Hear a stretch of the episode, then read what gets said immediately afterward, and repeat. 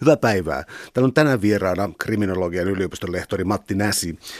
Puhutaan kriminologiasta. Tota, kriminologia tieteenä, ää, tässä on aikamoinen kirjapaketti käsillä kriminologia, rikollisuus ja kontrolli muuttuvassa yhteiskunnassa. Jos nyt rupeaa miettimään sitten tämän tieteen alan tavallaan viitekehystä, niin kirjan perusteella voisi aloittaa yhtä 1820-luvulta, jolloin tapahtui tiettyjä tieteellisiä murroksia, ja toisaalta 2010-luvulta, jolloin oppiaine on niin institu- institutionalisoitunut. Eli tota, mennäänkö ihan vähän tähän 2010-lukuun, koska tämä kirja on mulle siitäkin mielenkiintoinen, että olen lukenut sosiologiaa ja yhteiskuntapolitiikkaa. Metodit on pitkälti samoja, mutta ää, on hyvin voimakkaita eroja. Että vois, voisitko kertoa tästä, niin kuin millä tavalla, tavalla kriminologia eroaa yhteiskuntatieteestä, psykologiasta ää, ja minkä takia se on tavallaan oppituolina niin myöhäinen Suomessa? Joo, tota,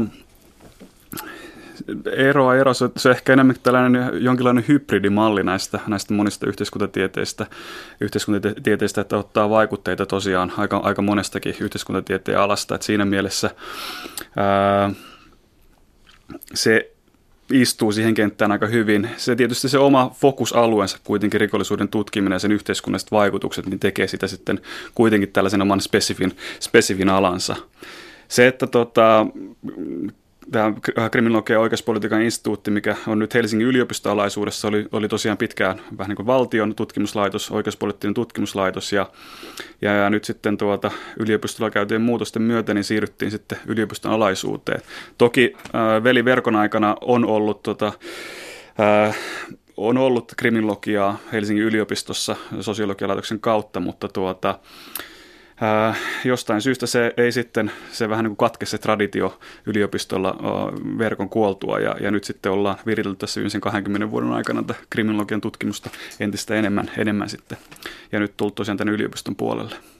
No äh, nämä ikään kuin sisarustieteet tässä välissä on siis tota, äh, esimerkiksi jopa terveystiedettä, luonnontiede on siis sillä tavalla mukana myös äh, evoluutiopsykologian käsitteiden kautta, mutta äh, tässä kirjassa esitään tällainen ikään kuin kolmen kohdan historiallinen malli, milloin ikään kuin ollut jokin, nyt sanoisin, joku toinen tiede siellä niin kuin yrittänyt laittaa jalkaa oven väliin. Minkälainen tämä historia lyhykäisesti on? No siis sehän, ehkä nämä kaudet aina vaikuttaa vähän siihen, että, että minkälainen yhteiskunnan henki on ollut käsillä ja sitten siinä on ollut jossain kohtaa enemmän vähän sitä biologista näkökulmaa ja tultu taas takaisin enemmän tähän, että, että nämä tota, rikoskäyttäytyminen rikollisuus on niin ihmisistä lähtöisin ja sitten välillä mennään, me on menty tähän yhteiskunnan rakenteisiin ja niiden vaikutuksiin ja sitten tullut takaisin vähän, vähän tota, taaksepäin. Ja nyt, nyt ehkä on sellainen konsensuskausi, että ymmärretään, että Tää, täällä taustalla on ikään kuin sellainen palapeli, mihin vaikuttaa hyvinkin monet, monet näistä, näistä tota, tekijöistä, että on, on yhteiskunnan rakenteelliset vaikutukset, biologia ja,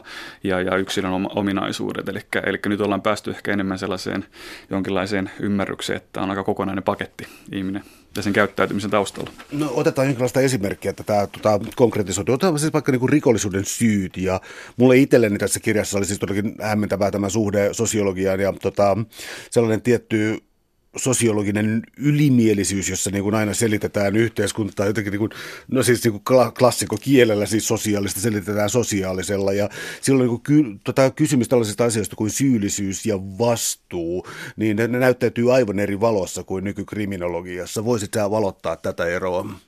Niin, nyt ehkä eh, tässä pyritään sellaisen hyvin objektiiviseen, tietyllä neutraalin näkökulmaan ja, ja pohtimaan siitä ehkä etetty tiettyjä, okei okay, totta kai koulukuntia on aina mukana, mutta tota, nyt äh, on ollut erityisesti ajatuksena se, että, että pyritään nyt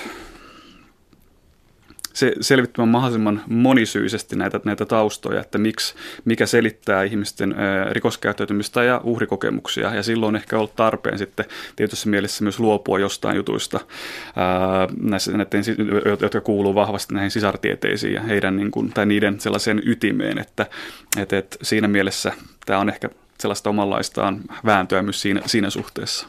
Entä sitten historiallisesti, koska tietyistä syistä tietysti siis kriminologinen tutkimus, minkälaista aineistoa on ollut käytettävissä, niin ää, se on ollut riippuvainen siitä, miten eri valtiot on keränneet tietoa. Ja tämä on mahdollisesti myös aiheuttanut tiettyä vääristymää näihin haroihin tota, tai näihin tulkintoihin. Eli ää, milloin tämä tällainen ikään kuin tilastollinen tulkinta tuli mahdolliseksi ja miten se vaikutti tähän tieteeseen? No siis nämä ensimmäiset tilastot, tilastot mitä on kerättää, keräämään, keräämään rikollisuuden suhteen, niin on nämä Ranskan valtion 1820-luvulta lähtien olleet rikostilastot, ja nämä on myöskin näitä viranomaisten tietoja, ja viranomaisten tietoon tullutta tietoa. Ää, mutta sitten kun on, on tavallaan tullut tänne lähemmäs 1900-luvun 1980-luvulle niin, niin on ruvettu sitten keräämään sitä tietoa ja ruvettu miettimään vähän kokonaisvaltaisemmin. E, että pelkästään se, että tietyt asiat tulee poliisin tietoon, niin se ei tarkoita, että etteikö siellä katvealueelle jäisi, jäisi aika paljon tietoa. Ja on, on kehittynyt tällaisia kokonaisrikolli, kokonais, tota, tällaisia mittareita, millä voidaan niin kokonaisrikollisuutta mitata. Ja siihen on otettu mukaan sitten entistä vahvemmin tällainen niin sanottu piilorikollisuus. Ja on kysytty suoraan ihmisiltä, että mitä, mitä he on, minkälaisia rikoksia he on, he on syyllistyneet ja, ja onko tämä tullut poliisin tietoon. Ja näin ollen ollaan saatu sitten ikään kuin koottua mahdollisimman kattavasti se viranomaisten tieto on tullut tieto, poliisin tieto on tullut tieto ja sitten myöskin nämä, että mitä ihmiset itse on, on tehneet ja, ja, ja tavallaan joka on jäänyt vähän ehkä sitten piiloon, piiloon sitten näistä virallisista tilastoista, niin saadaan sitten mahdollisimman kattava kuva ja on, on, on, on nyt viimeisten kolmen 40 vuoden aikana sitten pyritty, pyritty ja pystytty muodostamaan aika kattava kuva siitä, että kuinka laajaa tämä rikoskäyttäytyminen yhteiskunnassa on. Ja Pohjoismaissa varsinkin nämä, nämä tällaiset erilaiset rekisteriaineistot on aina ollut tosi vahvoja, niin, niin tämä mahdollistaa sitten hyvinkin kattavan tällaisen tiedon ja, ja analysoinnin sitten. Teekö mä ylitulkinnan siinä, että kirjassa aika korostettu ero oli kuitenkin siis se, että tapahtui jonkinlainen läpimurto, kun irtaannuttiin pelkästä tällaisesta rekisteritiedosta, että sinne tavallaan voisi nähdä jo tieteenalan synnyn? No siinä oli varmaan jonkinlaista irtaantumista enemmänkin se on toisiaan niin kuin täydentävää aikaa ollut sitten lopulta, että ymmärretty, että, että sitä, sitä tietoa saadaan laajemminkin ja ne täydentää toisiaan ja, ja tuota, niissä saadaan sitten ehkä muodostua enemmän tällainen kokonaiskuva kattavammin. Että mä näen enemmänkin tällaisen yhteistyön aikana kuitenkin. Täällä on tänään siis vieraana kriminologian yliopiston lehtori Matti Näsi. Me puhutaan kriminologiasta tieteen alana ja siitä, miten se käsittelee ikään kuin myös yhteiskunnallista tilaa. Um, mä kysyisin sellaista, ei nyt tiedon intressi on tässä tapauksessa vähän ehkä huono termi, mutta mä mietin sitä, että kun tuossa, tuossa ohjelman loppupuolella varmaan myös käsitellään sellaisia vähän poliittisesti arkaluonteisiakin aiheita, niin, niin kohdistuuko kriminologiaan valtavaa kiinnostusta, mikä voisi kuvitella tulevan ää, yhtäältä populaarikulttuurista, toisaalta siitä, että moni kokee, että me eletään jonkinlaisen uhkan ja pelon aikakautta. Onko ikään kuin huolestuneita katseita tai uteliaita katseita tai mystifioivia katseita kohdistunut teihin? No rikollisuus kiinnostaa, sen on, sen on huomannut selkeästi. Ja se näkyy ihan niin kuin median kauttakin uutisoinnissa, että kuinka aktiivisesti erilaisista rikoksista uutisoidaan ja kuinka, kuinka läsnä ne on. Esimerkiksi Yhdysvalloissa oli joku, joku tuota, tällainen tutkimus, jokin aika sitten, missä otettiin sadan eri uutiskanavan tällainen otanta, että, ja niin näissä sadasta eri uutiskanavasta yli 70, niin rikosuutinen oli se ensimmäinen, ensimmäinen uutinen, mitä uutisoitiin. Eli siinä on, siinä on tavallaan jossain se niin kuin myy ja on, se kiinnostaa ihmisiä. Mutta että ehkä se enemmän siitä uutisoinnin kautta muodostui sellainen kuva tällaista äärimmäisistä rikoksista, yleensä sellainen äärimmäinen väkivalta ja, ja, ja, ja muu kiinnostaa sitä enemmän. Se ei ehkä kerro sitä koko kuvaa siitä, että miten rikos kehittyy tai riko, rikos, niin, tasot ja tilastot kehittyy Suomessa ja, ja onko se niin kuin laskussa vai, vai kasvussa. Että tota, tämä on ehkä sellainen tietynlainen debatti, mitä joutuu käymään, että ihmisillä on aika paljon ennakkoluuloja ja oletuksia siitä, että kuinka rikollinen yhteiskunta on tai kuinka, että onko asiat menossa parempaan suuntaan vai huonompaan. Ja, ja tämä on myöskin yksi sellainen, tässä joutuu korjaamaan aika paljon vääriä luuloja, että, tota, että miten asiat oikeastaan onkaan. Ja se on ihan, ihan sinänsä mielenkiintoista myöskin ja tärkeää, ja tärkeää sitten, että, että pystytään näitä, näitä korjaamaan mutta tota, siihen liittyy aika paljon vääriä, vääriä luuloja ja uskomuksia. Jos mennään suomalaisiin ikään kuin merkkihenkilöihin tässä tämän tieteenalan historiassa, niin sieltä tulee, tämä monitieteisyys tulee monessa kohdassa esiin, mutta sieltä nousee Veli Verkon nimi, äh, joka oli siis Suomen ensimmäinen sosiologian professori, eli äh, kriminologille erittäin tärkeä nimi, sosiologiassa vähän unohtuneempi, mm. niin kertoisitko hänen merkityksestään? No hän on oikeastaan just tämä, tämä niin kuin tietyllä lailla Suomessa, suomalaisen kriminologian isä ja, ja, ja tosiaan toista varsinkin tämän henkirikostutkimuksen kautta sitten tuota, nostanut tavallaan nostanut tämän niin kriminologian profiilia. Sinänsä jossain määrin vähän säälikin, että hän jäi sitten, hänen jälkeensä jäi ikään kuin tällainen tyhjö siihen, siihen aloitettuun työhön, että, että tota, sitä on sitten jatkettu vähän myöhemmin, mutta hän on nyt hyvinkin keskeisiä, keskeisiä hahmoja suomalaisen kriminologian kriminologian kentällä, myöskin sosiologian kentällä. Et, et, mutta aika monelle, varsinkin sosiologian puolella, varmasti tuntematon nimi, et koska nimenomaan siinä, että mikä hänen painotuksensa oli sitten kuitenkin tutkimuksessa. No tota, näistä lähteistä vielä, tota, mainittiin siis tuollaiset ikään kuin rekisteriaineistot, poliisin tietoon tulleet ja, ja oikeuslaitoksen tietoon tulleet rikokset, mutta siis mielenkiintoisesti rikollisuutta voi lähestyä kyselytutkimuksella, kysy, kyselytutkimuksella, mikä tuntuu pikkasen niin kuin absurdilta, että mitä ihmettä, että mitä tässä tunnustetaan, mutta ää, mulle yllätykseksi teille ilmeisesti ei. Ää, ihmiset on hyvinkin halukkaita kertomaan pienistä rikoksistaan. Joo, eikä se siis, että on tutkittu näitä ikään kuin tätä validiteettia ja, ja sille, että sitä on pystytty mittaamaan niin, että on kysytty ihmisiltä, me tie, on, on tiedetty, että onko heillä on tällainen tausta, ja on sitten tehty näitä kyselyitä ja vastaa siihen ihan rehellisesti, että tämä on niin kuin monella lailla mitattu, että ihmiset on kyllä hyvin avoimia, ja näihin kuitenkin vastaan nimettömänä näihin kyselyihin, niin tota, se ei ole sillä lailla, että me kerätään jotain rekisteritietoa tietystä ihmistä ja heidän rikoskäyttäytymisestä ja laitetaan sitten eteenpäin, vaan pystytään anonyymisti vastaamaan, ihmiset on hyvinkin avoimia, avoimia tämän suhteen, että tota, ää, saadaan kerättyä sitten luottavaa tietoa. No tässä kävi ilmi myös, että tämä ikään kuin oman pienen rikollisuutensa, pienemmän tai suuremman rikollisuutensa ilmoittaminen ää, ei ollut maantieteellisesti täysin tasajakoista, vaan se keskittyy läntiseen Eurooppaan ja pohjoiseen Eurooppaan, mikä herättää sitten laajemman kysymyksen, että kuinka vertailualtista on kriminologian tieto. No tässähän tullaan siihen kysymykseen, että, että, että kuinka esimerkiksi luotetaan tällaisiin viranomaista ja tutkijatahoihin, ja se on Länsi-Euroopassa näissä länsimaissa paljon korkeammalla tasolla, että uskalletaan vastata. Sitten kun mennään tavallaan sellaisiin paikkoihin, missä se, missä se valtio ja, ja on ehkä enemmän, mm, ei nyt vihollinen, mutta sellainen ei niin luottava lähde, niin ihmiset ei myöskään uskalla sitten tätä tietoa jakaa niin herkästi. Eli se, se johtuu ihan siitä, että siellä ei, ei ole totuttu siihen, että voidaan avoimesti kertoa omista asioista, ja että se ei mene sitten, siitä ei se, tule mitään seuraamuksia. Niin sen takia näissä näissä vertailupuolella niin on kuitenkin aika paljon, tai näissä aineistossa niin ollaan näissä Länsi-Euroopan maissa ja länsimaissa, mutta toki jokaisessa on oma, oma tällainen lainsäädäntönsä, ja, joka sitten vaikeuttaa myöskin sitä tulkintaa, että mikä on sitten täysin, täysin vertailukelpoista tietoa. No tietysti voidaan erotella tässä myös sitten teoria ja empiria toisaalta. Ja tota, kysyisin tällaisen niin sosiologia, lukuille, sosiologia lukeneille ja muillekin tota, tutun kysymyksen kvantitatiivisesta ja kvalitatiivisesta tutkimuksesta. Eli teillä on tätä rekisterimateriaalia ja tota, minkälaista on siis kvantitatiivinen tutkimus kriminologiassa? Niin, se tota, sitä kerätään hyvinkin systemaattisesti meillä. Ää, erilaiset, meillä on tällaisia kokonais kokonaisrikollisuuden mittareita, mitä kerätään vuosittain, kansallinen rikosuhritutkimus ja sitten, missä mä itse ollut vastuussa tuossa muutaman vuoden näissä nuorisorikollisuustutkimuksissa, missä kerätään valtakunnallisesti nuorten 5-16-vuotiaiden rikoskäyttäytymisestä tietoa. Ja ja sitten on tällaiset henkirikoksen mittarit ja muut, mitä meillä on käytössä.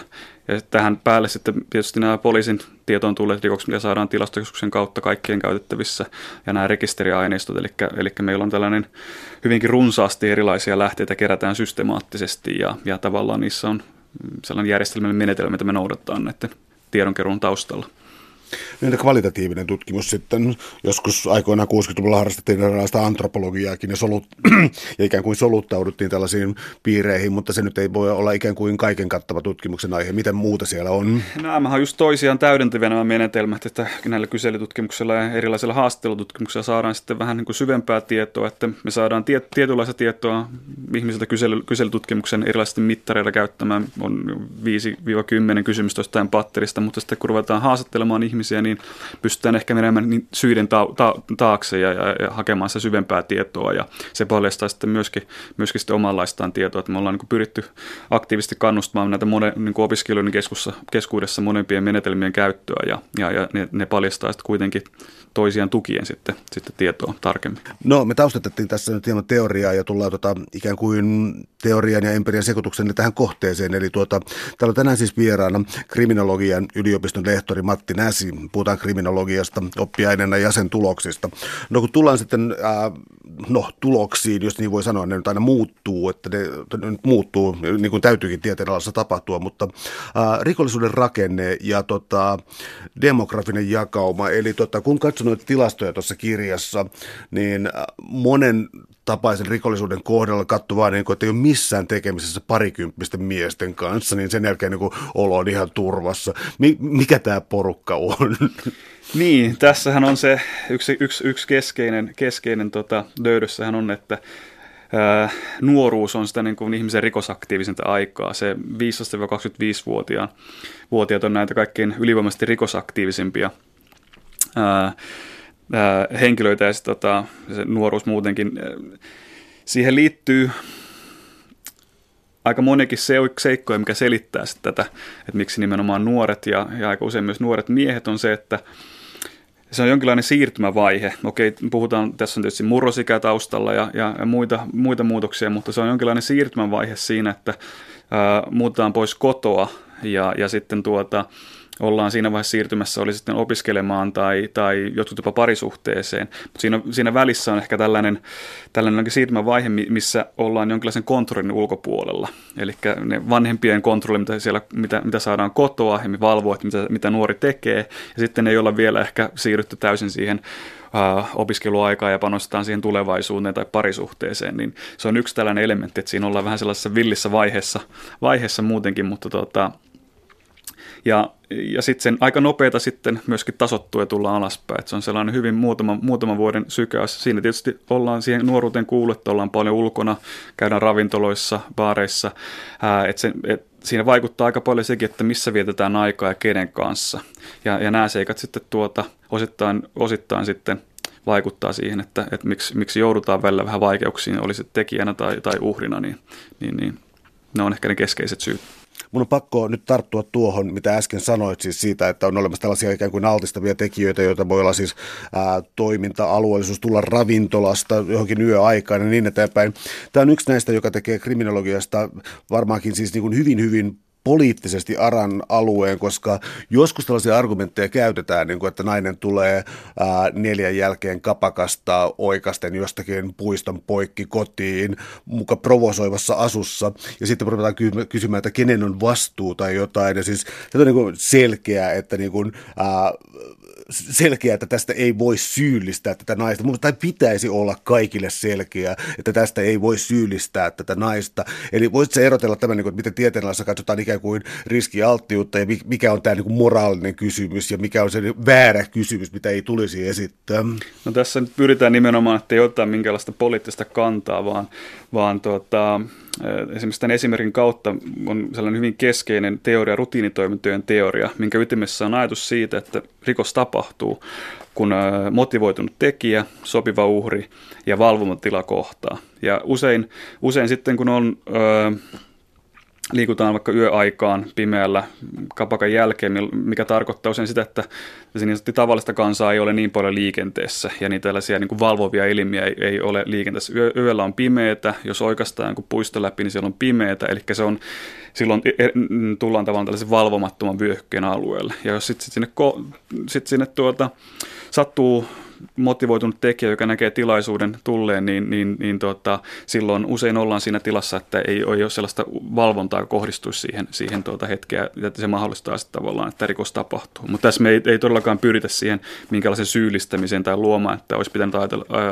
ajatella toisin, vaan, vaan enemmänkin pyritään selvittämään niitä olosuhteita, miksi, missä olosuhteissa tämä tapahtuu. Kuinka paljon tavallaan kriminologiassa tulisi suojella ihmisiä. Siis lehdistö on, ja media yleensäkin on oikeastaan ollut aika tota, varovainen uutisoimaan, jos kyse on ollut tuota, esimerkiksi turvapaikanhakijoiden rikollisuudesta tai sitten alueesta. Siis Helsingissä on tehty paljon mittavaa kaupunkitutkimusta ja todettu, että tietyt lähiöt on vaarallisia, mutta kun ollaan menty tällaisen niin kortteli korttelilta analyysiin, niin nämä on tota, poistettu nämä tiedot, se ei ole mitenkään läpinäkyvää, koska ei kerta kaikkiaan haluta leivata tiettyjä alueita tai antaa liian yksity, tuota, yksityiskohtaista dataa. Eli tässä on tota, alueellistuminen ja sitten tuota, etniset vähemmistöt ja tämä rikollisuus on. Ja tota, mun mielestä, niin kuin, johtuen just tästä, että mulla on tämä niin sosiologia tausta tässä enemmän, niin mun mielestä että niin kuin aika reippaasti niin kuin pläjäytitte, että ketkä näitä tekee ja millä alueilla. Olette sitä tässä mielessä siis, niin kuin, mitä nyt sanoisin, samaan aikaan objektiivisia, että tota, no, siis transparentti tällainen niin läpinäkyvä tiede. Tiede, joka on niin kuin käytännön läheisempi kuin sen kaltainen niin kuin politiikkaan sekaantunut tiede, joka joutuu olemaan jotenkin varovaisempi tai poliittisesti korrekti. Niin, no tässä on pyritty sellaiseen objektiiviseen, neutraaliin, ilman näin, mitä, mitkä, mitä, mitä meille tilastot kertoo, ja eikä siinä pyritä sitten nostamaan jotenkin syyllistämään jotain ryhmää tai jotain aluetta sen enempää. Mutta me myöskin pyritään hakemaan selityksiä, mitkä, näitä, mitkä vaikuttaa, vaikuttaa sitten tähän niin kuin tiettyihin rikoskäyttämisen asteisiin ja niin alueisiin ja näihin henkilöihin että, tota, tai tiettyihin ryhmiin, että miksi, miksi ehkä voivat olla rikosaktiivisempia tai tilastojen valossa näkyy rikosaktiivisempana, mutta ei, ei todellakaan pyritä ottamaan sitten jotenkin tällaista Äh, kuulostaa tylsältä, mutta tota, ei tässä todellakaan tarkoitus, ei, ei olla niin kuin leimaamassa ketään, vaan nimenomaan mahdollisimman läpinäkyvästi. Ja, ja sit, koska tämän läpinäkyvyyden kautta voidaan myös miettiä niitä sy- äh, keinoja sitten, että, että miten voidaan, voidaan sitten vaikuttaa myöskin asioihin vaikka rikoksen torjunnan kautta. Eli ilman, että ilman, että käydään tätä keskustelua, niin ei voida myöskään miettiä niitä syitä ja seurauksia, miten sitten voidaan, voidaan sitten näihin, näihin tapahtumiin tai näihin, näihin asioihin sitten myöskin vaikuttaa ja jotenkin torjua sitä rikollisuutta. Tuo on minusta äärettömän tuota kiinnostava pointti, koska koska tota, sellainen vähän niin kuin ajattelu, että me ollaan kaikki rikollisia, kunhan nyt vaan niin kuin, kunhan tulee jokin tällainen tilanne eteen, me ollaan kaikki rikollisia ja, ja pysytään kuitenkin ikään kuin tilastollisessa aineistossa niin rikosten kasaantumisessa. Tästä tulee nyt siis niin kuin maantieteen mukaan sukupuoli, etninen, ää, etninen tota, jakauma ja niin eteenpäin. Rikokset kasaantuu ja ihan hämmästyttävällä tavalla ja aivan toisella tavalla kuin mitä jokin vanha sosiologia väittäisi. Eli voisi kertoa, kuinka pieni piiri tekee rikoksia? Siis puhutaan, se, se vaan näyttää siltä, että nimenomaan hyvin, hyvin pieni prosentti tekee valtaosan rikoksista. Eli siinä mielessä siinä taustalla on muitakin kasautuneita ongelmia, ongelmia yleensä, joiden seurauksena sitten, sitten, sitten tällainen jonkinlainen kierre on päällä, että tota, on iso osa ihmisistä, nuoristakin, niin tota, pitkään ollut silleen, että suurin piirtein puolet nuorissa syyllistyy jossain kohtaa rikoskäyttäytymiseen. Nyt se on tippunut viimeisten neljän vuoden aikana, että enää noin, noin tota 30 prosenttia, mikä on sinänsä oma, oma havaintonsa. Mutta että sitten kuitenkin tässä, tässä isossa porukassa niin tosi harvaan sellaisia tällaisia kertaluokan toimijoita. Ja, ja sitten näissä systemaattisemmin, niin, niin, niin, se näkyy kyllä selkeästi, että siinä on se muutama prosentti porukka, mikä sitten, mikä sitten tota syyllistyy valtaosaan rikoksista.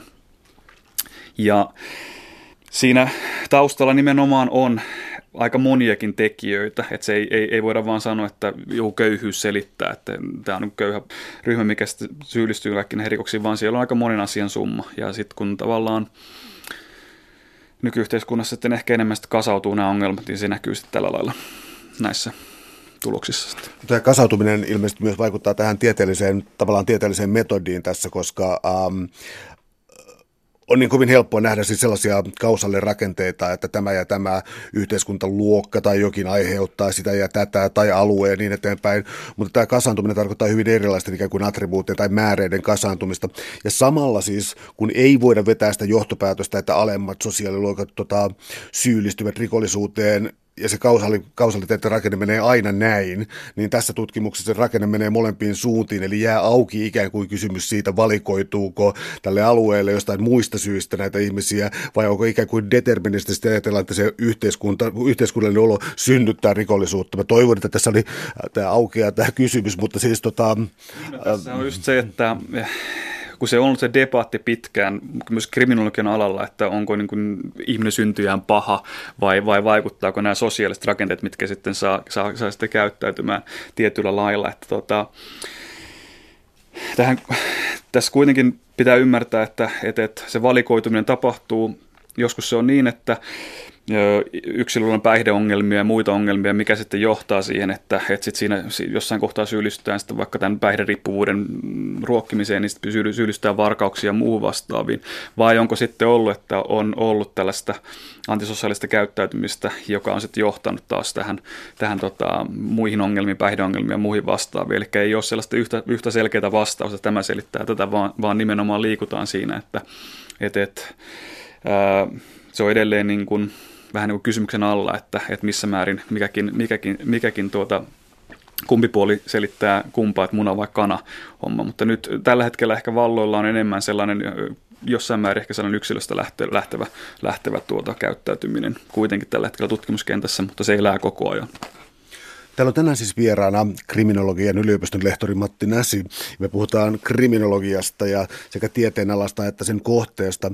Ää, tässä on nyt puhuttu tästä kasaantumisesta osittain ja mainittu myös siis päihteet, väkivaltaisuus ja nostetaan nyt henkirikollisuus tuohon rinnalle, koska tota, on aika yleinen sellainen ajatus siitä, että Suomi on erityistapaus jotenkin, ja tämä kirja ei kumoa sitä, se vaan on ja pysyy. Eli siis suomalaisten alkoholin käyttö ja sitten se, että henkirikoksissa, niin ne ei ollutkaan kaikkein pelättävimpiä nämä parikymppiset, vaan, vaan niin sanotut myytit suomalaisesta viinapäästä ja niin eteenpäin, niin oli tutkimustapa melkein mikä tahansa, niin kyllä se sieltä löytyy jälleen kerran. Kyllä, ja siis siinä on kuitenkin käynyt vähän ilmi, että tota, tämä suomalaisilla sellainen tällainen geneettinen erityispiirre, että kun siihen yhdistää alkoholin, niin, niin se lisää sitä, tätä aggressiivista käyttäytymistä aika, aika voimakkaastikin. Ja, ja siinä mielessä se on pitkään ollut tällainen, vähän tällainen suomalainen tai tietynlainen erityispiirre, piirre, ja sitä ei, se on kyllä niin kuin vahvistunut näissä tutkimuksissa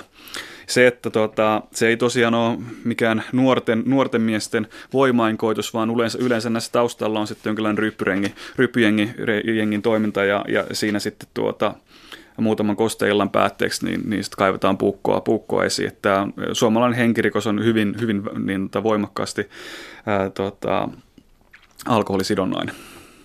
Kuitenkin tuossa kirjan alussa äh, todetaan, että ehkä suurin, ähm, suurin tota, kriminologinen ilmiö, mikä tässä on ollut muutaman kymmenen, tai joka on kestänyt jo niin kuin parikymmentä vuotta, on siis sellainen aika ällistyttävä rikollisuuden väheneminen. Jossain kansainvälisessä aineistossa äh, New Yorkissa oli sitä termi äh, crime drop, ja, joka siis tarkoittaa siis, niin kuin, siis radikaalista siis tipahtamista, mutta niin kuin voidaan melkein puhua rikollisuuden romahtamisesta. Ja se on ollut vähän mystistä. Se on toteutunut länsimaissa yleisemminkin. New York ei ole tässä niin kuin vaikka se on kuuluisa esimerkki, niin se ei suinkaan ole ainutlaatuinen ja tämä on myös Suomessa olemassa. Oletteko jo keksineet, mistä tämä johtuu? Se on tota, sitä on pitkään pohdittu. Siellä on taustalla muutamia keskeisiä syitä, eli tämä niin sanottu crime drop-ilmiö tai rikollisuuden monien tästä perinteisten rikoslajien osalta niin on ollut käynnissä noin viimeiset 30 vuotta. 30 vuotta henkirikosten osalta paljon pitempäänkin. Ää, niin tota, siinä taustalla on kuitenkin se, että jossain määrin valvonta on lisääntynyt ja tällaisen niin rikoksen torjunnan välineet on, on, on lisääntyneet.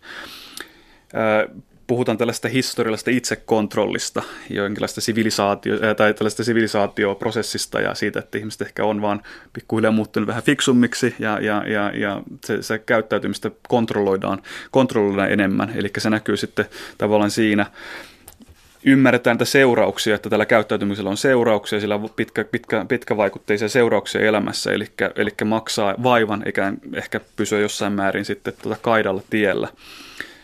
Taustalla on myöskin tällaiset jonkinlaiset kulttuuriset, kulttuuriset muutokset nimenomaan, että taloudelliset kulttuuriset muutokset, että talo, monissa paikoissa on, vauraus on lisääntynyt ja, ja sitä kautta hyvinvointia, eikä ole tarvetta myöskään sitten ehkä tällaisiin, tällaisiin ihan ihan niin kuin ääri, äärikäyttäytymisen muotoihin. Eli kun yhteiskunta on kehittynyt, niin myös ihmiset siinä sivussa ja, ja tavallaan havaittu se, että mitä fiksummin käyttäytyy, niin sitä ehkä parempia seurauksia sillä on oma, omaan elämään.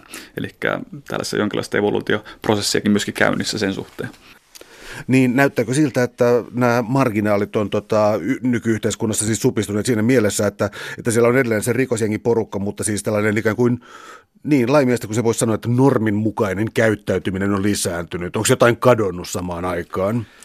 Tuota, paha sanoa, että onko kadonnut, mutta tuota, mun mielestä itsekin tutkinut tämän nuorten rikoskäyttäytymistä tässä viime aikoina aika paljon ja se on juurikin tämä mielenkiintoinen havainto, että viimeisen 20 vuoden aikana niin on ollut parikin isompaa laskukautta siinä vuosituhannen vaihteessa nuorten rikoskäyttäytymisessä ja, ja nyt sitten viimeisen neljän vuoden aikana suorastaan romahtanut. Ja se näkyy, taustalla näkyy nimenomaan yksi keskeinen selittävä tekijä on se, että tuota, nuorten asenteissa on tapahtunut muutos. Eli ei, ei katsota hyvällä muiden nuorten rikoskäyttäytymistä missä se sitten johtuu, niin on, on tavallaan ihan pohdinnan, pohdinnan paikka, mutta että tota, mä miettisin myöskin sitä, että kuinka paljon taustalla on myöskin sitä yhteiskunnan muutosta ja tavallaan sen teknologian läsnäoloa. Eli, eli sellainen toilailu ja rikoskäyttäytyminen, niin se perustuu nuorten osalta aika pitkälti siihen joukossa tyhmyys tiivistyy tapaisesti toimintaan. Ja, ja nykyään vietää entistä, nuoret viettää entistä vähemmän aikaa muiden nuorten kanssa, vaan ollaan kotona ja pystytään niin kuin, ikään kuin niiden sähköisten välineiden kautta kommunikoimaan ja olemaan yhteydessä ja viihdyttämään itseään. Eli ollaan, ollaan pois, pois tavallaan tällä, ei, kulje, ei vietä aikaa kaupungilla ja, ja ikään kuin tällaisissa paikoissa, missä voi sattua ja tapahtua. Sitten asenteet esimerkiksi alkoholin suhteen on, on muuttunut aika paljon, tai asenteet, mutta se, että nykyisellään sanotaan nyt, että 90-luvun puolivälissä niin 80 prosenttia nuorista oli ollut humalassa kuluneen vuoden aikana. Nyt se on ehkä noin tota, 40 prosenttia. Eli se nuorten alkoholin käyttö, tällainen humalahakuinen alkoholin käyttö, se on vähän tosi paljon tai se on siirtynyt myöhemmälle iälle. Ja siinä nykyään korostuu sellaiset aika paljon terveelliset elämäntavat, sosiaalisen median kautta halutaan näyttää myöskin hyvältä, miettiä mitä seurauksia tällä omalla käyttäytymisellä on. Että tota, sekin on tullut aika vahvasti mietintä, että, että, että tavallaan nykyään kaikki tulee videolle kuvia ja muuta vastaavaa, niin ei paranne toilailla myöskään, että sillä on vaikutuksia mun elämään. Niin siinä yhdistyy aika, aika voimakkaasti tällainen tietynlainen yhteiskunnallinen muutos, missä teknologia on aika, aika, aika keskeinen elementti, mikä sitten ehkä tekee sitten, se on tylsiä, mutta, mutta tuota, vaikuttaa aika voimakkaasti nuorten rikosaktiivisuuteen. Ja se on, se on ihan niin kuin mielenkiintoinen havainto, on tapahtunut tosi nopeasti tietyssä mielessä. Ja, ja jos nuoret ei ole rikosaktiivisia nuoruudessa, niin he ei saa todennäköisesti tee myöskään aikuisena. Eli tämä tulee näkymään sitten myöskin todennäköisesti mahdollisesti, en, en, en voi tulevaisuutta ennustaa, mutta että se vielä vähenee aikuistenkin osalta tulevina vuosina aika paljonkin. Se olisi yksi mahdollinen kehityskulku. Mä tartun heti tuohon, tuohon pointtiin, koska tota, joskus sanotaan, että vankila on niin kuin, ikään kuin rikollistehdas, että mikä ei ole niin varma tapa tehdä rikollisia kuin vankilalaitos ja niin eteenpäin. Uh, mutta tota, viittasit tuossa siis nuorten ikään kuin no, kasvaneeseen itsekontrolliin tai johonkin, niin tota, tarkoittaako se myös sitä, että tällainen polku rikollisuuteen on tota, katkenut vai tarkoittaako se pikemminkin sitä, että se on lisääntynyt sillä tavalla, että se ihan pieni porukka sitten ottaa rikollisen uran? No tässä on äh, tietynlainen vaara vai, vai, vai miksi sitä voisi kuvailla, mutta tuota, siinähän on ollut sellainen markkinainen porukka. Nuorillakin on sen perinteisesti ollut sellainen niin kuin 5 prosenttia nuorista on se, se niin kuin niin sanottu multi-offending, eli he syyllistyy monin eri, eri rikoksiin. Ja nyt sekin on typistynyt sellaiseen, sellaiseen kahden prosentin luokkaan, mikä tarkoittaa sitä, että se voi olla entistä tiiviimpi porukka ja hakeudutaan nimenomaan sellaiseen omanlaisensa seuraan. Eli kyllä mä edelleen uskon, että, että tällainen niin kuin elämänmittainen rikos, rikospolku tiettyjen, tiettyjen henkilön osalta niin kuin säilyy, ja, ja, mutta se tulee olemaan sellainen ehkä pienempi ja marginaalisempi porukka, porukka kuitenkin jatkossa. Mutta sen sijaan, että kun he tulee tällainen aika eristäytynyt porukka, niin se varmasti edesauttaa sitä, että opitaan sellainen omanlaisensa käyttäytyminen siinä. Ja, ja, mutta mä en usko, että se on katomassa mihinkään sellainen tietty porukka, joka, joka jatkaa sitä rikosuraa koko, melkein koko elämänsä ajan. No jos nyt tulee sitten erilaisiin teoreettisiin jäsenyksiin, joilla sitä kriminologiaa tehdään, niin tota, äh, esimerkiksi itsekontrolliteoria ja paineteoria. Paineteoria toisi mulle välttämättä mieleen tällaisen siis, mihin ryhmään on joku sosiaalinen paine, joko, joko niin kuin työntävä tai, tai sisään, sisäänpäin vetävä. Niin tota, minkälainen teoreettinen jäsenyys tämä on? No se, ehkä se englanninkielinen, englanninkielinen termi strain kertoo enemmänkin, että se, on, se kohdistuu nimenomaan siihen jonkinlaiseen, se ei ole niinkään paine, tulee ulkopuolelta paine tehdä näitä juttuja, vaan se on sellainen sisäinen paine, että me ollaan eh, jossain määrin ei saavutettu tiettyjä tavoitteita elämässä ja, ja, ja siihen sitten kertyy sellaista jonkinlaista pettymystä ja negatiivista energiaa, mikä sitten ää, heijastelee enemmänkin tähän, että se vaikuttaa, että syyllistytään sitten jonkinlaiseen antisosiaaliseen käyttäytymiseen. Se paine on nimenomaan ehkä enemmän sisältäpäin lähtöisin itsekontrollihan on tietysti tällainen keskeinen, hyvin keskeinen selittävä tekijä, että se, että pystytään, yksilö pystyy hahmottamaan ja miettimään, että mitä seurauksia mun toiminnalla on. Ja pystyy, että rikoskäyttäytyminen on hyvin impulsiivista, että nähdään mahdollisuus ja toimitaan. Mutta sitten kun nämä ihmiset, jotka pystyy miettimään vähän että okei, että ehkä mä en varastakaan tässä tilanteessa, sillä voi olla mulle seurauksia, jos mä jään kiinni, niin se tavallaan hillitsee. Ja, ja tämä on, tämä on tavallaan tämä itsekontrolli – on siinä mielessä aika niin tässä kriminologian keskiössä selittävänä tekijänä siinä mielessä, että pohditaan nimenomaan sitä, että onko se tämän yksilön sisältä lähtöinen itse kontrolloitu vai että onko se tavallaan sosiaalinen kontrolli, eli muut ympäristön kontrolloivat voimat, mitkä pidättelevät mua tästä rikoskäyttäytymisestä. Ja tämä, tämä niin kuin keskustelu jatkuu edelleen, että kumpi oikeastaan vaikuttaa voimakkaammin ja selittää sitä yksilön toimintaa. No jos miettii impulssikontrollia, niin me ehkä tullaan tähän vielä tuossa ohjelman loppupuolella, mutta tulee välttämättä mieleen sitten ADHD-tapaukset ja tämänkaltaiset persoonallisuuden piirteet, tietyt alttiudet jollekin. Ja ää, jos tekee tällaisen niin kuin pienen kauhukuvan, niin olisi melkein perusteltua väittää, että meidän vankiporukassa on tuota, ensinnäkin erittäin huonosta sosiaalista olosuhteista tulleista ihmisiä, joista noin neljällä viidellä osasella tai neljällä viidesosalla tai jotain tällaista on ADHD, joka lääkittynä olisi voinut tehdä, oli takautuvasti nimenomaan olisi voinut tehdä ihan hyvää. Joo, kyllä sitä on, on huomattu tosiaan esimerkiksi tämä, tämä että tota, yksilöt, jotka on ollut tämän ADHD-lääkityksen al, niin kuin al, al, alaisena, niin tota, heidän rikoskäyttäytymisen aktiivisuus laski siinä kohtaa. Eli just tämä, kun se perustuu nimenomaan niin voimakkaasti siihen impulssiin ja hetkessä, hetkessä toimimiseen ja impulssikontrollin niin kuin hahmottamiseen, niin, niin se on hyvin mahdollista, että, että, että tutkimus vaikuttaisi tai tutkimustieto antaisi vähän osvittaa siitä, että tästä olisi kyllä voinut olla, olla apua siinä mielessä. No otetaan kaksi vielä tällaista teoriaa, teoriajuttua, leimamisteoria ja sitten taas tällainen ikään kuin biologinen lähestymistapa. Tullaan, tota, mennään eka tähän leimaantumisteoriaan. Onko se, äh, onko se sama kuin stigmatisoituminen tai jotain tällaista? Kyllä, kyllä. eli se on nimenomaan, että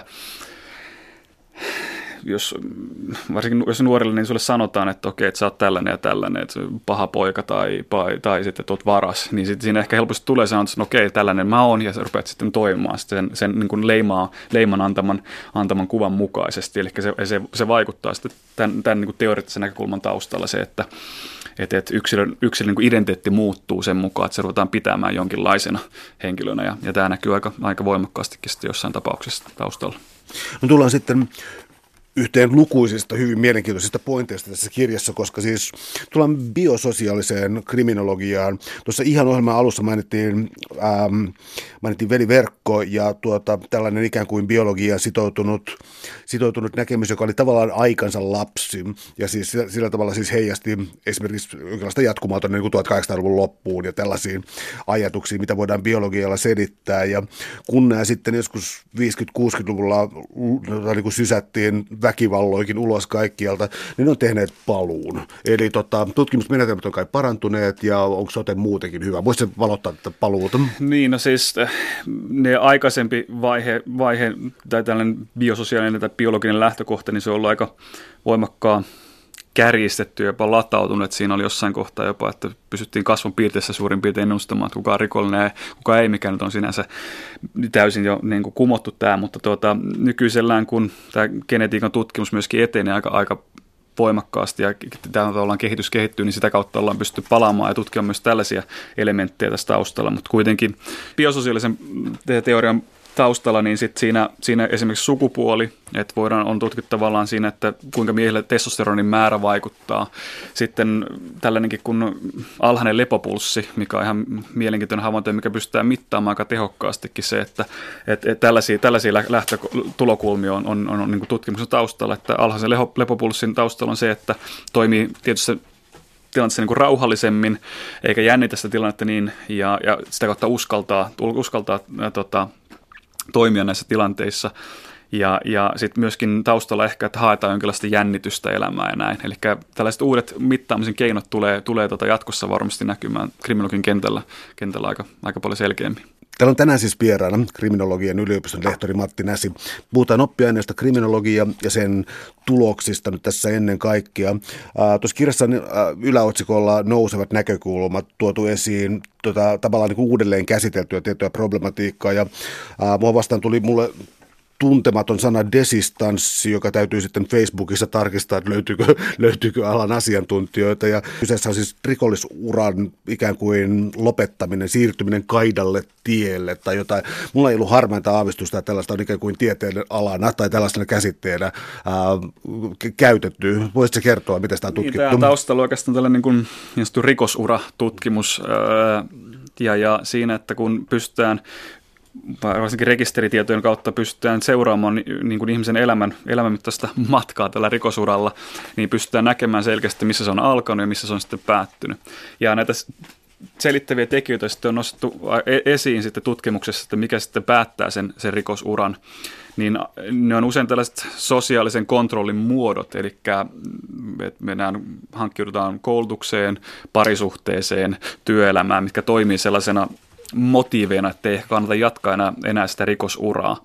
Siinäkin on vähän vielä auki, että onko se yksilön valinta, että hän on kyllästynyt tähän niin rikolliseen elämään ja sitä kautta hakee sitä muutosta ja se mahdollistaa, että löytyy parisuhde ja, ja, ja, ja saadaan vaikka työpaikka, vai onko se sellainen, että on tullut kohdalle joku sopiva tilaisuus, mikä on sitten muuttanut tätä omaa elämän kulkua. Ja tämä on tavallaan se, se taustalla, että parisuhteessakin, tai taustalla on se, että sen sosiaalisen kontrollin ja, ja tavallaan tämän rikosuran päättymisen motiivina on nimenomaan se, että ruvetaan punnitsemaan sitä, että kumpi kannattaa enemmän kannattaako pidättäytyä siitä rikoskäyttämistä vai onko ne rikollisuudesta saadut hyödyt edelleen niin isoja, että sitä kannattaa jatkaa sitä uraa. Ja usein kun löytyy, löytyy kumppani tai, tai työura, niin sitten nähdään, että on myös muutakin, muutakin vaihtoehtoja elämässä.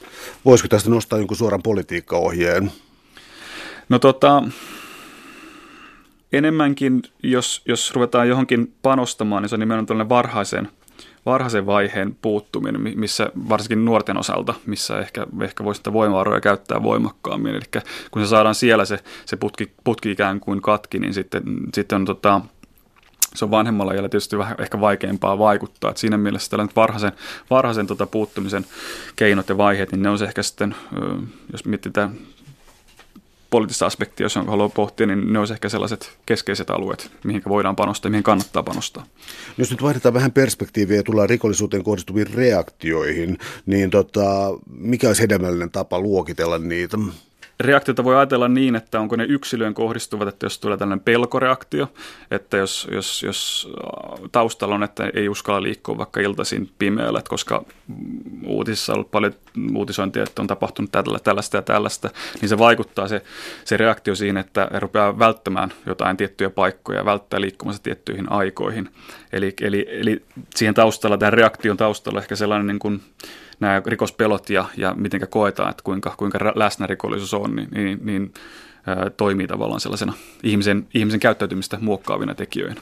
Onko vielä olemassa sitten taas, tota, vaihtaakseni ikään kuin toisen näkökulman, onko olemassa vielä sitten tällaista ihailua rikollisuutta kohtaan, tota, Volvo Matti Markkasta vai onko nämä ihan erityistapauksia? Niin, aika erityistapauksia. Toki jos miettii vaikka viihdeteollisuutta, niin aika moni, moni tota, sarja perustuu tällaisen ö, jahdataan rikollisia tai sitten jossakin ö, elokuvissakin tästä voitu jopa niin malta varsin romantisoitua kuvaa siitä, että joku Ocean's Eleven, missä ryöstetään sitten kasino mahdollisimman ää, hienoin keinoin, niin tota, että kyllä siihen niin kuin, totta kai se on niin kuin läsnä ja, ja, ja siinä on sellainen tietynlainen viihteellinen arvo, mutta se todellisuus, niin, niin, niin tota,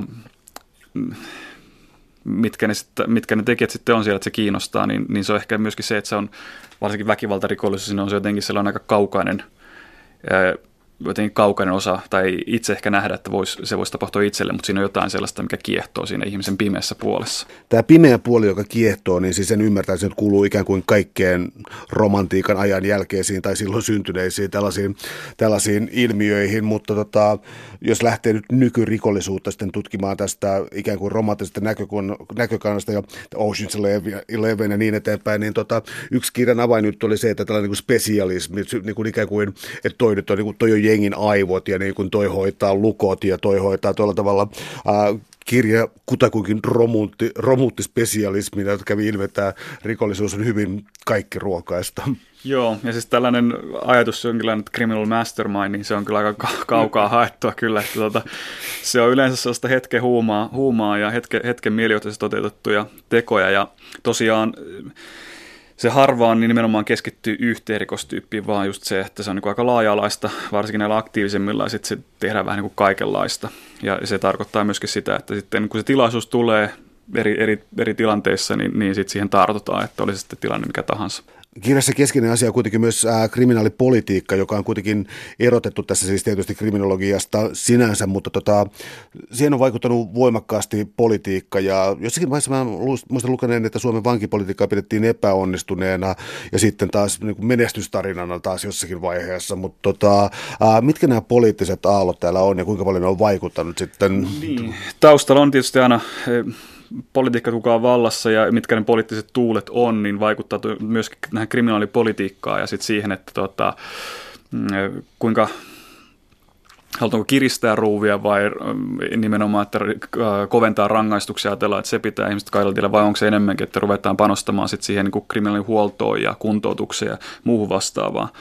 Ja, ja sitten siihen totta kai asiantuntijatieto vaikuttaa ja minkä verran ministeriöt, ministeriön kanssa keskustellaan, asiantuntijoiden kanssa keskustellaan ja, ja tota, minkälaista viestiä tulee sitten myöskin kentältä ja kansalta, että, että mitkä aiheet huolestuttaa. Tämä vaikuttaa esimerkiksi Britanniassa, niin Tony Blair otti aika voimakkaastikin mukaan siihen omaan vaalitematiikkaansa tämän niin kuin rikollisuuden kitkemisen, koska he näki, että se oli, ihmisillä oli huoli tästä.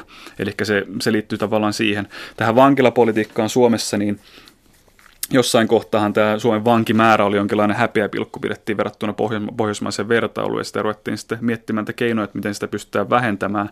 Se lisääntyi tuossa 2000-luvun taitteessa jonkin verran, kunnes taas kääntyi laskuun ja kun ollaan se myöskin vaikuttaa siihen, että mi, miten niin tähän ää, puututaan, että ruvetaan keskitytäänkö nimenomaan siihen kuntouttamiseen ja sen keinoihin vai, vai nimenomaan näihin kiristyneisiin rangaistuksiin. Ja, ja, ja tälläkin hetkellä käydään tietysti keskustelua näistä, tai se on jatkuvaa debattia oikeastaan, että pitäisikö antaa tietysti rikoksista kovempia rangaistuksia ja, ja missä sitten taas vähemmän ja, ja näin. Mutta nyt ollaan enemmän tällä kuntouttavalla linjalla ehkä tällä hetkellä. No miten tällaisiin haasteisiin voi vastata, koska mä tarkoitan sellaista, että oikeastaan kriminaalipolitiikkaa, siihen liittyviä ikään kuin ulkoisia tekijöitä. Toinen on se, että niin pitkään kuin mä muistan, kun katsotaan sitä, että miten rikollisuudesta pitäisi tuomita, niin siellä on taas sama porukka, eli parikymppiset miehet, niin siis ne on valmiita palauttamaan tota, kuolen rangaistuksen. Ja tota, äh, eli siis on niin hirvittävää hinkua koviin rikoksiin. Sitten on huomattu, että jollakin puolueilla mainitsit Johnny Blairin, joka siis tavallaan meni voisi väittää aika härskisti ikään kuin keskeltä läpi, eli niin kuin uudesti vasemmistopuolueessa sellaiseksi siellä tuli kauheasti konservatiivisia elementtejä. Miten kriminologia tieteessä voidaan, tai otetaanko sinne paljon huomioon siis sitä, että, että sen täytyy pysyä itsenäisenä näistä parikymppisen mielipiteistä tai sitten yleistyneestä tota, ajan hengestä vai pitäisikö sen heijastella jotenkin ajan henkeä, että nyt mennään tänne? Tietysti, että tietynlainen puolettomuus totta kai, tai nimenomaan puolettomuus, mutta siis taustalla me voidaan kuitenkin kerätä tietoa siitä, että miten ihmiset kokee mutta elementti, onko se niin kuin, kokeeko he, että yhteiskunnassa rikollisuus on kasvava ongelma tai onko heillä kasvanut huoli rikollisuuden takia. Ja tavallaan sitä voidaan sitten sitä tietoa kerätä. Ja sitten voidaan ruveta miettimään, että mikä siinä taustalla sitten oikeastaan on, mikä selittää näitä, näitä tekijöitä, mutta totta kai ne vaikuttaa myöskin siihen, siihen sitten tuota, jonkin verran niihin tuloksiin, mitä saadaan ja, ja minkälaisia, minkälaisia tuota, pohdintoja sitä, sitä voidaan tehdä, että mikä siellä taustalla vaikuttaa.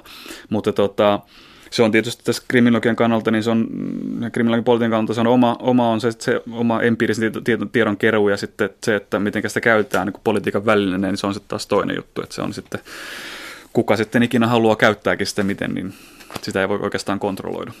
Onko sille tota, onko sille näkyvissä minkälaista empiiristä todistetta siitä, että tota, yksi klassisia sosiaalitieteiden perustajia, Emil Dyrkheim, niin hänellä, hänellä oli sellainen näkemys siitä, että, että tota, ajan myötä ajan myötä rikollisuus vähenee, mutta tota, tämä juridiikka siinä ei, vaan yhä pienemmistä ja pienemmistä asioista aletaan rangaista ihmisiä. Onko tällaista onko se ensinnäkään mitattavissa tai jos on, niin tota, onko mitään tuloksia siitä? No tässä ehkä taustalla on enemmänkin tällainen herkistymisajatus ja siitä, että nyt kun on tietysti mielessä rikosten määrä, riko, riko, rikollisuus on vähenemässä, niin, niin tuota, se tarkoittaa, että moni myöskin herkistyy enemmän ja ruvetaan näkemään tällaiset ehkä pienemmät asiat, tai jotka ei ennen, ennen, ennen koettu niin kuin rikoksena, niin ruvetaan kokemaan tavallaan nyt sitten ää, voimakkaammin. Eli siinä taustalla on nimenomaan tällainen jonkinlainen herkistyminen, kun asiat rupeaa menemään paremmin ja on turvallisempaa, niin sitten siinä on niin sanottu vastareaktio, mutta joku tällainen, että sitten rupeaa ehkä sellaiset pienemmät asiat kiinnittämään huomiota ja, ja tavallaan se, että kuinka paljon se muuttaa sitten jotain rangaistuspolitiikkaa, niin se on, se on sitten taas toinen juttu, että se on ehkä kuitenkin sidoksissa enemmän sitten pitemmän ajan, pitemmän ajan linjauksiin, mutta tota, ihmisten mielestä tällainen herkistyminen tapahtuu varmasti aika paljon nopeamminkin. Täällä on tänään siis vieraana kriminologian yliopiston lehtori Matti Näsi. Me puhutaan kriminologiasta, kuinka ollakaan. Tulee vielä lopuksi tällaisiin kriminologian erityisalueisiin, eli tällaisiin uhkakuviin, mitkä nyt juuri nostaa päänsä, jos puhutaan hybridirikollisuudesta, tämän kaltaisista, niin ainakin vaikuttaisi siltä, että tuollaisen lehdistökeskustelun perusteella niin ihmiset on vähän niin kuin määritelmät on ikään kuin liikkuvia, eikä, eikä oikein osata sanoa, miten, miten niihin pitäisi, tota, millä vakavuudella niihin pitäisi puuttua. Tuli just mieleen, että luin verkosta, oliko se nyt eilen, että ää, tällaista voimakasta kyberhyökkäystä vastaan Yhdysvallain tietyn doktriinin mukaan ollaan vähentämässä tai madaltamasta kynnystä vastata kyberrikollisuuteen ydinasein, mikä niin kuin kertoo sitä, että kyseessä on aika vakava ongelma, jos vastatoimenpiteiden sumpliminen on tollasta. Mutta nämä uudet alueet, sanotaan sitten vaikka terrorismi ja tämä kyberrikollisuus ja tällainen, niin tota, miten te olette kyennyt siihen vastaamaan? No tämä, kun on puhuttu näistä, tai mainittu, tai käynyt ilmi tässäkin, että nämä, tämän, monet näistä perinteisen rikollisuuden muodoista on, on laskusuunnassa, niin on siihen rinnalle on kuitenkin tullut tällaisia uusia ilmiöitä, kuten tämä kyberrikollisuus. Ja, ja tavallaan se, että kun tietoteknologian ja tota, rooli yhteiskunnassa on lisääntynyt, niin se myös tarjoaa uusia mahdollisuuksia. Ja tämä on ehkä sellainen tulevaisuuden painopiste, jolle mitä ruvetaan nyt selvittämään ja mittaamaan tässä tarkemmin, että miten saadaan tietoa. Se on vähän vaikeampaa se kerätä se tietoa, koska se on usein rajat ylittävää, siinä on anonyymit toimijat taustalla, eli me ei saada samalla lailla kontaktia näihin, tai ei mahdollista saada samalla lailla kontaktia näihin, näihin henkilöihin niin se tulee olemaan sellainen tulevaisuuden haaste.